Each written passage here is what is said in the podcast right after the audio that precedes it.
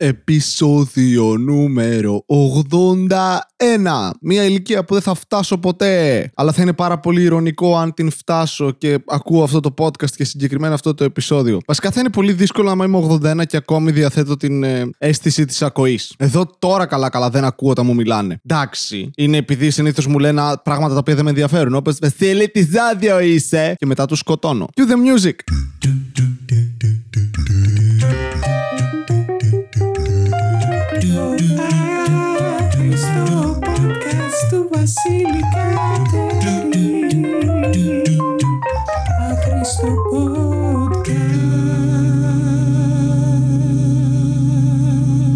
Επεισόδιο 81. Παρακολούθησα το μάτς με την Εθνική να νικάει την Εθνική Τσεχία στο Μουντομπάσκετ, αλλά να μην νικάμε με 12 πόντους. Οπότε χάσαμε. Το έχω πάθει και σε σεξ αυτό. Ήθελε οι άλλη άλλους 12 πόντους. Δεν τους είχα. Της έβαλα 5 και είπε: «Μμ, Αυτό είναι. Sorry. Τόσο μου έδωσε ο Θεούλης. το οποίο δεν είναι πάρα πολύ αστείο ότι πιστεύεις ότι σου το έδωσε ο Θεός. Α πούμε, καθόταν και σε έφτιαχνε. Αντικειμενικά τώρα, έχεις έναν τύπο, όχι τύπο, έχεις έναν Θεό. Όποιος Θεός και αν είναι αυτό, εξαρτάται από τη θρησκεία σου. Οκ, μπορεί να είναι ο Βούδας, μπορεί να είναι ο Αλάχ, ο Όντιν. Και θεωρούμε ότι μας έφτιαξε, αλλά δεν βάζουμε στο μυαλό μας ότι παίζει αυτή η κατασκευή να μην έγινε αυτοπροσώπως από τον ίδιο. Αλλά να έφτιαξε ένα εργοστάσιο παραγωγής ανθρώπων. Να έβαλε συγκεκριμένες προδιαγραφές και ένα συγκεκριμένο randomness, μια τυχεότητα, ούτως ώστε να βγάζει διαφορετικούς ανθρώπους. Σε αυτόν βάλε περισσότερο μυαλό, σε αυτόν βάλε περισσότερη όραση, σε αυτόν βάλε εμφάνιση και αφαίρεσε όλα τα προηγούμενα. Σε αυτόν βάλε πούτσο και χρώμα. Μας τέλειωσαν τα άλλα μελάνια! Κάντε τον μαύρο. Θεωρούμε όμως ότι το κάνει προσωπικά, ότι κάθεται, ας πούμε, σε πλάθη. Παίζει να πλάθει κάποιους ανθρώπους οι οποίοι είναι ιδιαίτεροι. Δεν εννοώ παιδάκια με σύνδρομο Down, ανώμαλοι. Εννοώ ανθρώπους τύπου Elon Musk, Einstein, Νεύτονα. Αυτούς πιστεύω ότι τους κατασκεύαζε, ότι είναι, είναι φτιαγμένοι στο χέρι, σκαλισμένοι, το βλέπεις, κοστίζουν παραπάνω. Αλλά τώρα εμένα δεν νομίζω καθόλου για να είναι. Λοιπόν, βάλ του τρίχες όλο το σώμα εκτός από το μουστάκι. Εκεί γάμα τον. Μην το βάλεις να ψηλώσει πάρα πολύ και κόψ το από το παίο. Μήπως το παρακάνουμε, μεγάλε. Όχι. Θα του δώσουμε χιούμορ, ίσως. Μετά από πολλή προσπάθεια και δουλειά. σω τα καταφέρει. Κάποιοι άνθρωποι πρέπει να στραγκλάρουν λίγο. Του κάνουμε λευκό straight άντρα, εντάξει. Α αφαιρέσουμε και κάτι. Προδιαθέτει έναν μεγάλο όγκο εγωισμού να θεωρείς ότι είσαι κατασκευασμένος στο χέρι. Ότι προσωπικά, ας πούμε, κάποιος αφιέρωσε χρόνο για εσένα. Και βγήκες έτσι. Και οι άνθρωποι προσπαθούμε να κατασκευάσουμε πράγματα πλέον. Άλλους ανθρώπους. Είμαστε πολύ κοντά στην ε, επιλεκτική γενετική. Την ονόμασα εγώ τώρα, εντάξει. Έχουμε πλέον το CRISPR, ένας τρόπος να μπορείς να κόβεις συγκεκριμένα κομμάτια DNA, ούτω ώστε να φέρει κυρίως ασθένειες κτλ. Αλλά με αυτό μπορείς να κάνεις και γενετικό προγραμματισμό. Θέλετε, παιδί μου, να βγει ξανθό. Ψηλό γαλανομάτικο. Ναι, αδόλφε. Πάμε, συγγνώμη, ήταν προαπαιτούμενο, έπρεπε να το κάνω, παιδιά. Βρήκα την ευκαιρία και την άρπαξα. Όπως όταν βλέπω ένα γιγάντιο ζουμερό παίο παππού μέσα σε αποδητήρια σε καπί. Βασίλη δεν έχουν αποδητήρια τα καπί. Έχει εκεί που πηγαίνω εγώ. Εντάξει, λέγονται τουαλέτες κανονικά, γυναικείες, αλλά σιγά. Δεν έχει γυναίκες στο καπί, τις έχουν σπίτι να μαγειρεύουν, ούτως ώστε να πεθάνουν σε δύο χρόνια οι άντρες. Το έχουμε ξαναπεί αυτό. Η μάνα μου πάντα ανησυχούσε για τέτοια θέματα με γενετική. Δεν τα καταλαβαίνει γιατί ήταν θεωρητική κατεύθυνση την εποχή που τότε όντως ήταν θεωρητική κατεύθυνση. Ξέρανε πράγματα στη θεωρητική, ξέραν ιστορία. Ελληνική ιστορία, τέρμα biased, έτσι, μόνο με προκαταλήψεις μέσα. Οι Τούρκοι είναι κακοί. Όλοι θέλουν να μας φάνε τα νησιά. Η Ελλάδα είναι η ομορφότερη χώρα του κόσμου. Και κανείς δεν είχε πάει πουθενά. Βέβαια, δεν μπορώ εγώ να κριτικάρω άλλους ανθρώπους που δεν έχουν ταξιδέψει, γιατί ναι, δεν έχω μπει ακόμα σε αεροπλάνο. Βεστιλή φοβάσαι ότι δεν έχω λεφτά, ναι, πάρα πολύ. Είναι φτηνά πλέον. Εντάξει, να πάω σε ένα μέρος να κάνω τι. Α, γεια σας, μπήκα σε αεροπλάνο. Ήρθα. Τέλεια. Ξαναμπαίνω να πάω σπίτι μου τώρα. Αλλά ναι, η μάνα μου πάντα ανησυχούσε γι' αυτό. Όταν πρώτο είδε την κλωνοποίηση με την τόλη τότε, που είναι η πρώτη διάσημη κλωνοποίηση, νομίζω, δεν είναι η πρώτη κλωνοποίηση. Σίγουρα το κάναμε πιο πριν σε μικρότερα ζώα και σε λιγότερο περίπλοκα πλάσματα, έτσι. Δεν πήγαμε απευθείας σε ένα πρόβατο. Λοιπόν, έχουμε αυτό το μηχάνημα, στο δοκιμάσουμε. Τι έχουμε πρόχειρο; Βαγγέλη Τσουμπάνι, φέρ του πρόβατου, ρε. Πώς του λένε; Πώς τη λένε, ρε; Ντόλ. Ωραία. Εδώ κάνουμε ντόλ 2. Πάτα το κουμπί. Ω, δύο πρόβατα. Τέλεια. Αυξήσουμε το χωράφι σου, μπαμπ. Δεν πήγε κάπως έτσι. Νομίζω το δοκιμάσαμε πρώτα σε κάποιους λιγότερο περίπλοκου οργανισμούς και εν τέλει προχωρήσαμε στην τόλη. Αλλά ήταν διάσημο το αποτέλεσμα. Το διάβασε σε μια ελληνική εφημερίδα ο πατέρας μου ή η μάνα μου. Η γνώση όσον αφορά την επιστήμη γενικότερα δεν είναι ό,τι καλύτερο, καθώς η μάνα μου πιστεύει σε ζώδια και διαβάζει το φλιτζάνι και ξεματιάζουν με τη γιαγιά μου. Οπότε καταλαβαίνετε, η επαφή με το αντικείμενο δεν είναι τόσο καλή. Επίσης, αν κάποιος έχει σπουδάσει τίποτα φιλολογία αστεία και μου πει ότι είναι επιστήμη, θα τον φτύσω στο πρόσωπο, να ξέρετε. Και διάβασε για την τόλη και είχε έρθει μετά και με έλεγε Βασίλη, και αυτά τα πράγματα εδώ δεν είναι σωστά, δεν είναι του Χριστού. Δεν το είπα ακριβώς έτσι. Την παρουσιάζω σαν να δουλεύει στο 4Ε τώρα τη μάνα μου. Δεν είναι, όχι. Δεν έχει μουστάκι. Την έχω δει να το ξερίζει όμως με τη θεία μου μαζί. Γυρνούσα στο σπίτι και έβλεπα. Βασικά δεν έβλεπα. Πρώτα μύριζα. Έμπαινα μέσα στο σπίτι και μύριζα αυτή την. ε, Είχε αυτή την οσμή όταν βάφαν τα μαλλιά τους, ρε φίλε, με αλουμινόχαρτα που το κάνανε σπίτι για να μην ξοδεύουν λεφτά σε κομμωτήρια. Ναι, έτσι κάνουμε στην επαρχία, εντάξει. Παίζανε, είχαν, και φο- είχαν ένα άσπρο πράγμα στο, πάνω από το χείλος τους και βγάζανε με κερί το μουστάκι. Και ήταν η στιγμή που συνειδητοποίησα και οι γυναίκες έχουν μουστάκι. Φακ, και εγώ όχι.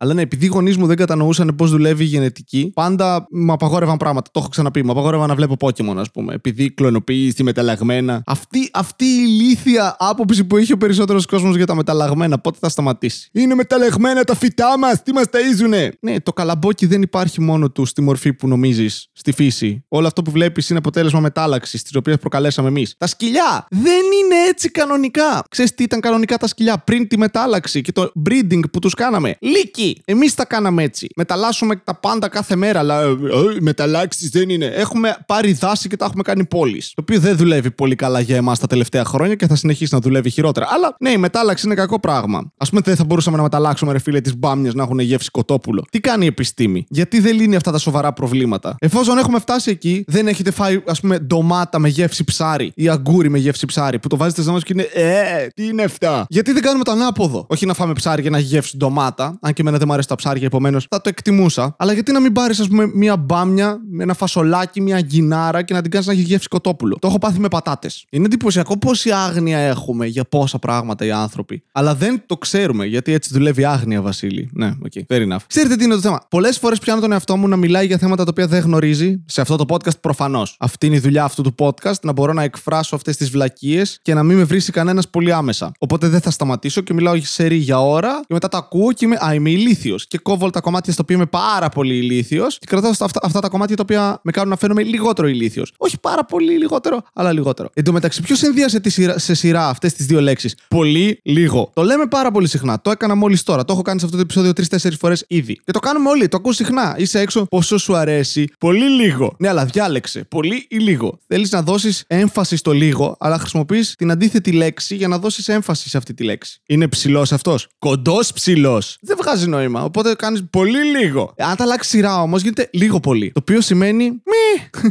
Αυτή είναι η μετάφραση που μπορώ να κάνω. Ε, κάπως έτσι. Αυτό σημαίνει το λίγο πολύ. Πολύ λίγο σημαίνει λιγότερο από λίγο. Γιατί δεν λες λιγότερο.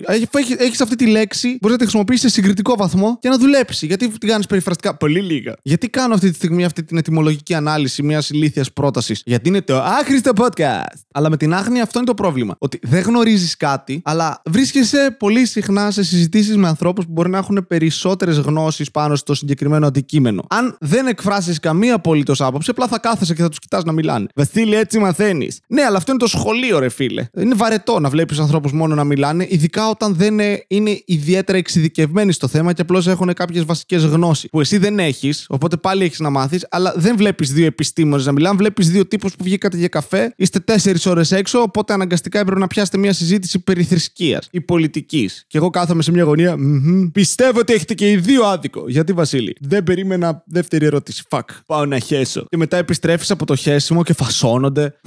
Επίσης, να θυμίσω για όποιον είναι Θεσσαλονίκη και θέλει, δηλαδή κανέναν, την Πέμπτη στο Wonderwall έχει το ταράτσα comedy που κάνουμε εκεί πέρα παραστάσεις. Παρουσιάζει ο Αλέξανδρος Χαριζάνης, παίζουν άλλοι κομικοί, δεν θυμάμαι ποιοι είναι, και εγώ κάνω ένα guest. Αν θέλετε να έρθετε και να δείτε, και μπορείτε δηλαδή, γιατί αν είστε σε άλλη χώρα, ναι, λίγο δύσκολο. Κάποιος να έρθει, φίλε. Να είναι κάποιος τόσο παθιασμένος ακροατής που να έρθει, να πάρει αεροπλάνο από Βουλγαρία. Έχουνε. Όχι. Και να έρθει και να είναι Βασίλη, ήρθε για σένα. Και εγώ να είμαι, Ε, κάνε πίσω, είσαι επικίνδυνος. Γιατί το έκανες αυτό. Δεν αξίζω το χρόνο σου. Παλιά έβλεπα να είναι τέτοιο εφιάλτη και τον είχα βάλει και στο stand-up. Ότι ξυπνούσα, δεν ξυπνούσα, κοιμόμουν. Αλλά στον ύπνο μου θεωρούσα ότι ξυπνούσα. Αυτό ήταν το όνειρο. Ξυπνούσα και ήμουνα σε ένα σκοτεινό δρόμο. Ξέρεις αυτός ο δρόμος σε θρίλερ. Είσαι κάπου στο Λονδίνο, είναι τα πάντα βρεγμένα, αν και δεν έχει βρέξει σήμερα. Και περπατούσα εκεί και έκανε πλάτς πλάτς στα σκαρπίνια μου, γιατί για κάποιο λόγο ήμουνα Βικτοριανή Αγγλία. Και ξαφνικά άρχισαν να εμφανίζονται άντρες από στενά. Και ήταν όλοι γυμνοί. Όσο ερχόντουσαν στο φως, ήταν όλοι γυμνοί, με περικύκλωναν. Με πλησίαζαν, κλείνανε τον κύκλο εγώ ήμουν στο κέντρο, ενώ ήταν όλοι γυμνοί και μου έλεγαν Τα λεφτά σου ή τη ζωή σου. Σε ελληνικά, στο Λονδίνο. Και εγώ πριν ξυπνήσω έλεγα ένα Αχ, νόμιζα θα με γαμήσετε. Και ξυπνούσα. Αλήθεια το έχω δει αυτό. Έβλεπα αυτό τον εφιάλτη περίπου για ένα δίμηνο. Γι' αυτό το 'γραψα σε αστείο. Πήγαινε και καλά σαν αστείο. Αλλά όλοι νομίζαν ότι το έλεγα σαν αστείο, αλλά όχι, έχει συμβεί. Βασίλη, αυτό μπορεί να δείχνει ότι δεν είσαι τόσο σε επαφή με τη σεξουαλικότητά σου. Ναι, γιατί αυτό είναι η σεξουαλικότητά μου. Δεν είμαι γκέι. Θέλω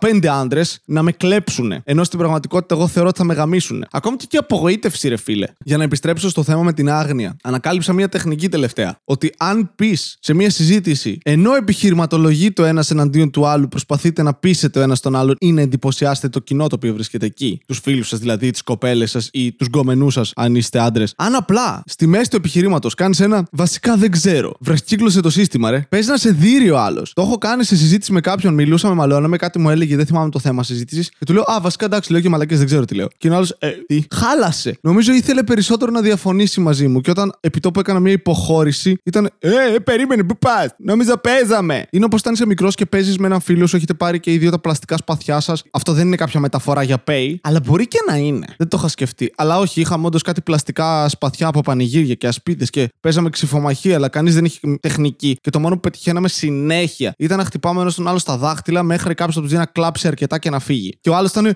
πού πας! Και μετά ήμουν έτοιμος να του δώσω την ευκαιρία να με κερδίσει για να μείνει. Γιατί περισσότερο θες την παρέα του εχθρού σου παρά τη μοναξιά. Αυτό ήταν πιο βαθύ από ό,τι ήθελα να είναι. Fuck. Ο σημερινός χορηγός είναι η καταπιεσμένη σεξουαλικότητα. Γεννήθηκες λευκός straight άντρας και νόμιζες ότι η ζωή σου θα είναι εύκολη. Είχες δίκιο, είναι εύκολη. Αλλά δεν είναι όλοι οι άνθρωποι τόσο κωλόφαρδοι όσο εσύ. Δεν έχουν όλη την ευκαιρία να ανακαλύψουν στα 45 τους ότι είναι γκέι. Κάποιοι το ξέρουν από πολύ νωρίτερα. Αλλά αυτή η καταπιεσμένη σεξουαλικότητα, την οποία κρύβεις και θάβεις μέσα στον οργανισμό σου, κάπου κοντά στον προστάτη, στον κώλο σου, σε ενοχλεί. Ζεις για χρόνια με την ψευδαίσθηση ότι σου αρέσουν οι γυναίκες. Κάθε φορά που κάνεις σεξ με τη γυναίκα σου, σκέφτεσαι τον κολλητό σου. Όποτε βλέπεις ποδόσφαιρο, νευριάζεις που της δίνει κίτρινη κάρτα στον παίκτη που μόλις έβγαλε τη φανέλα του. Τότε έχεις μια καταπιεσμένη σεξουαλικότητα. Απόψε το βράδυ, βάλε για ύπνο τη γυναίκα σου, αφού πρώτα τη ρωτήσεις αν θέλει να κάνετε σεξ, έτσι για ξεκάρφωμα. Αυτή σίγουρα θα σου απαντήσει ότι έχεις πονοκέφαλο, οπότε εσύ έχεις την ευκαιρία να βάλεις για ύπνο αυτήν, τα παιδιά σου και να βγεις έξω, αποφεύγοντας περίεργα σοκάκια, μη σου επιτεθεί κανένας ομοφυλόφιλος. Πηγαίνε λοιπόν σε ένα gay bar και βρες την ευκαιρία να αποκαλύψεις την καταπιεσμένη σεξουαλικότητά σου. Φάσωσε τον μπάρμαν, φάσωσε το σερβιτόρο, φάσωσε μια κοπέλα για ξεκάρφωμα για να πεις στον εαυτό σου ότι όλο αυτό είναι απλά ένας πειραματισμός. Πήγαινε σπίτι, ξάπλωσε δίπλα στη γυναίκα σου και παίξτονα. Όταν ο γιος σου μετά από πέντε χρόνια σου αποκαλύψει ότι του αρέσουν και αυτού οι άντρες, μπορείς να το γάμεις. Όχι, μην μη το κάνεις αυτό. Αυτό είναι λάθος. Όλο το προηγούμενο μπορείς να το κάνεις, είναι OK. Δεν είναι OK ότι το κρατούσες τόσα χρόνια μέσα σου, αλλά μην γαμίσεις το γιο σου. Απλά μην του πεις ότι είναι πουστάρα. Εντάξει, είναι σαν εσένα. Είσαι ομοφοβικός επειδή έχεις καταπιεσμένη σεξουαλικότητα. Α το αποδεχτούμε. Κλείσε την τουλαπίτσα, μπες μέσα. Εκεί μέσα έχει πάρα πολύ καταπιεσμένη σεξουαλικότητα που είναι ο χορηγός του σημερινού μας επεισοδίου. Πάρε αυτή την καταπιεσμένη σεξουαλικότητα, ξαναβάλ την αμέσα στον προστάτη, κρύψει την εκεί πέρα και ζει σε μια δυστυχισμένη ζωή. Καταπιεσμένη σεξουαλικότητα. Γιατί το σεξ είναι καλύτερο όταν το κάνεις με ανθρώπους που δεν σου αρέσουν πραγματικά. Καταπιεσμένη σεξουαλικότητα. Ναι, ήταν το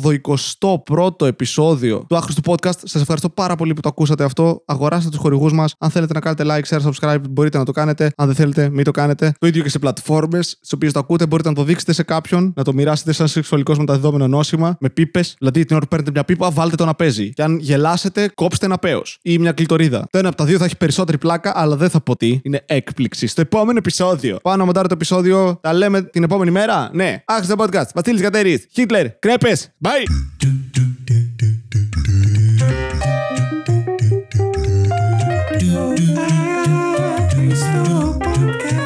Basilicata a Cristo por